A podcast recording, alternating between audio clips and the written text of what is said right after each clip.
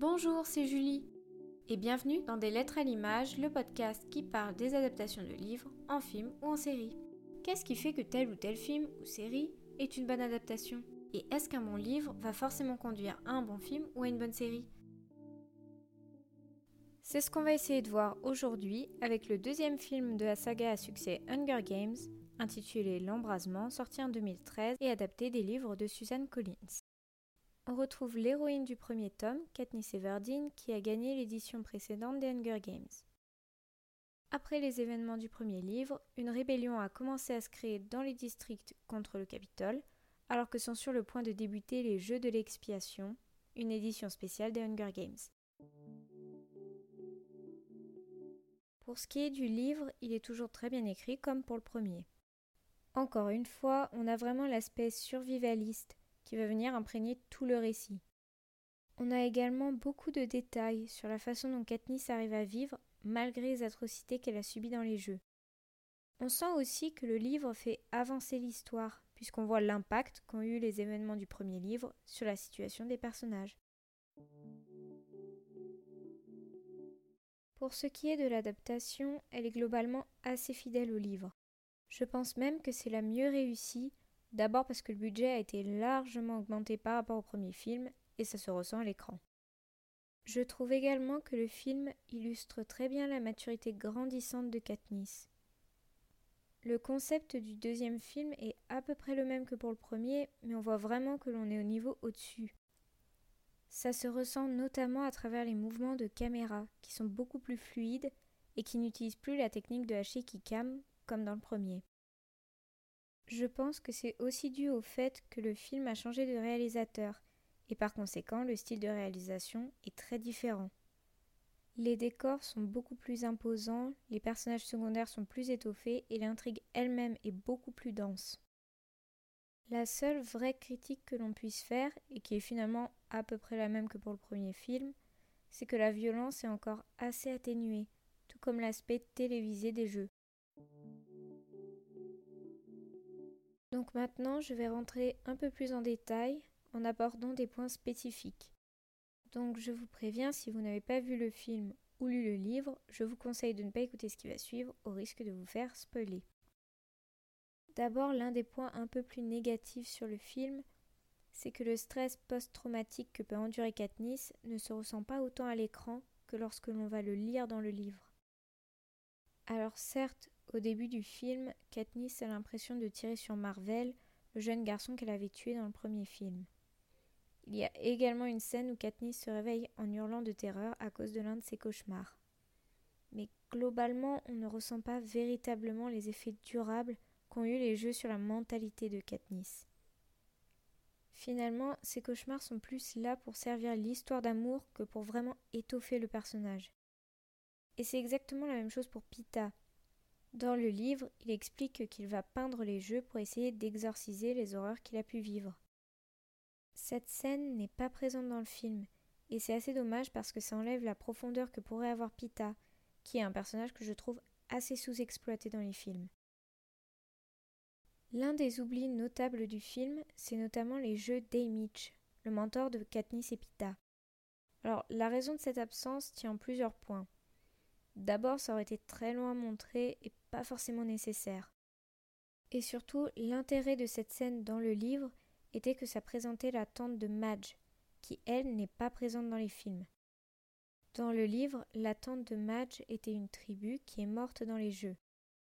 Il faut également savoir que dans les livres, la broche du gémeau cœur que porte Katniss a été portée par la tante de Madge.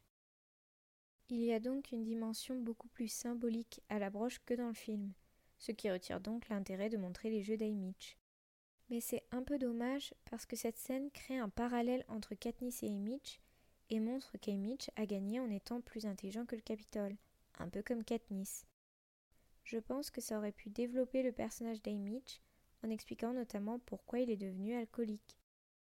Globalement, cela reflète un peu l'un des problèmes de la saga, à savoir le fait que les autres personnages sont beaucoup moins développés par rapport à Katniss.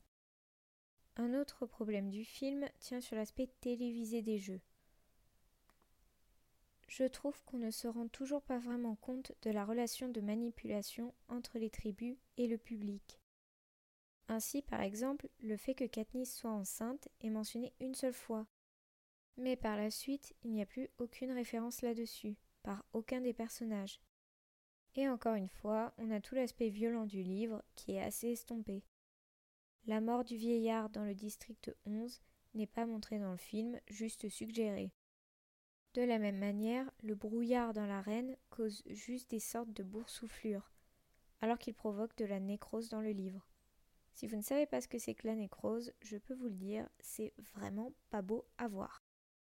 Du coup, la mort de Max est beaucoup plus violente dans le livre par rapport au film.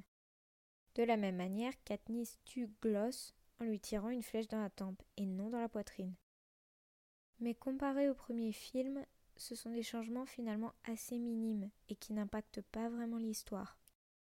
Il y a cependant une grosse incohérence scénaristique dans le film concernant le plan de la rébellion. Dans le livre, Plutarque explique que la reine a été construite des mois à l'avance et qu'il s'est juste porté volontaire comme organisateur des jeux. Il explique donc qu'il ne se doutait pas que Katniss allait être renvoyée dans l'arène en tant que tribu.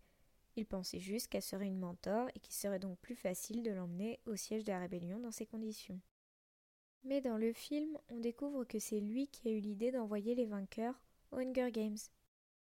Je rappelle quand même qu'il est censé être du côté de la rébellion, d'être un simple organisateur des jeux et non un conseiller du président.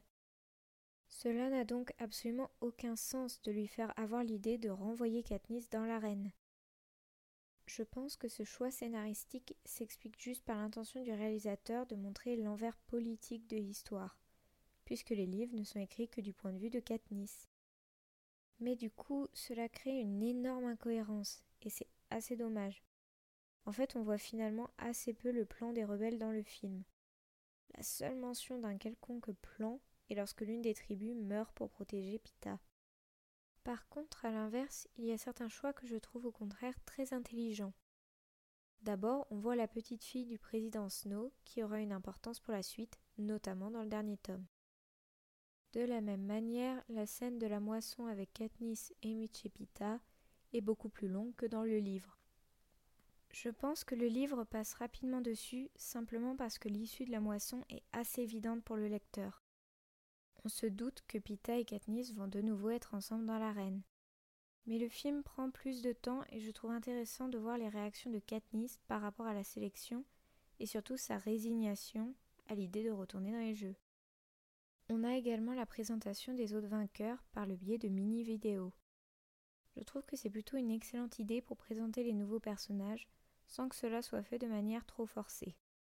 Cela permet de compenser un peu avec un aspect du livre qui n'est pas présent dans le film, où on voit la majorité des autres vainqueurs en train de s'entraîner avec Katniss. Cela fait que l'on s'attache un peu à tous, contrairement au premier livre.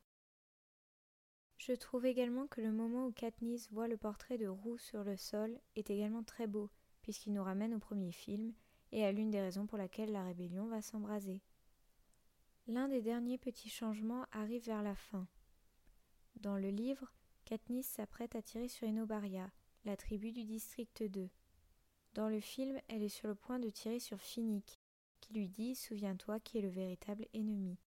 C'est d'abord un indice sur le statut de Finnick en tant que rebelle, mais également un moment d'investissement pour le spectateur, puisque l'on sait plus s'attacher à Finnick qu'à Enobaria, et qu'on craint donc que Katniss le tue.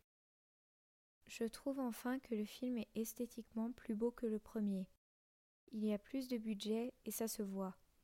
La scène de la moisson, le nouveau centre d'entraînement des jeux, la présentation des tribus sur leurs chars. Tous les décors paraissent beaucoup plus imposants, beaucoup plus majestueux. Cela donne une ambiance beaucoup plus impressionnante que pour le premier film, ce qui respecte finalement beaucoup l'esprit du livre. La façon de filmer est également beaucoup plus stable. Là où le premier film montrait beaucoup le chaos, Ici, on voit surtout à quel point les jeux de l'expiation sont beaucoup plus redoutables. La scène où Katniss découvre l'arène pour la première fois est également très bien faite. Comme dans le premier film, on découvre l'arène en même temps qu'elle, et l'action démarre en quelques secondes. Encore une fois, au niveau de l'esthétique, la scène avec la mort de la droguée où Pita décrit le ciel est également très belle, notamment avec l'usage des couleurs et de la lumière. Enfin, la scène où Katniss s'entraîne au tir à l'arc est également très bien faite et une amélioration par rapport au livre. Cela permet de rajouter une petite séquence d'action très sympathique qui permet également de nous montrer l'évolution du personnage par rapport au premier film. Voilà, pour résumer, je pense que le film est sûrement le meilleur de la saga. Il ne part pas dans tous les sens et est très bien filmé avec des décors très majestueux qui donnent un aspect beaucoup plus stable au film. Le seul problème vient des quelques petites incohérences scénaristiques et surtout, comme d'habitude, de l'absence d'aspect psychologiquement brutal et télévisé des jeux. Mais à part ça, c'est un film qui s'apprécie très facilement et qui est relativement assez fidèle au roman. Donc encore une fois, je vous conseillerais de lire d'abord le livre, puis de voir le film parce qu'il est très agréable à regarder. Merci d'avoir écouté cet épisode, on espère qu'il vous aura plu. N'hésitez pas à nous dire votre avis sur les adaptations dont on a parlé et à nous en recommander d'autres. Pour nous soutenir, n'hésitez pas à nous partager, à nous noter ou même parler de ce podcast à vos proches, ça nous aidera beaucoup. Et bien sûr, n'hésitez pas à vous abonner au podcast pour ne louper aucun épisode. A bientôt dans des lettres à l'image.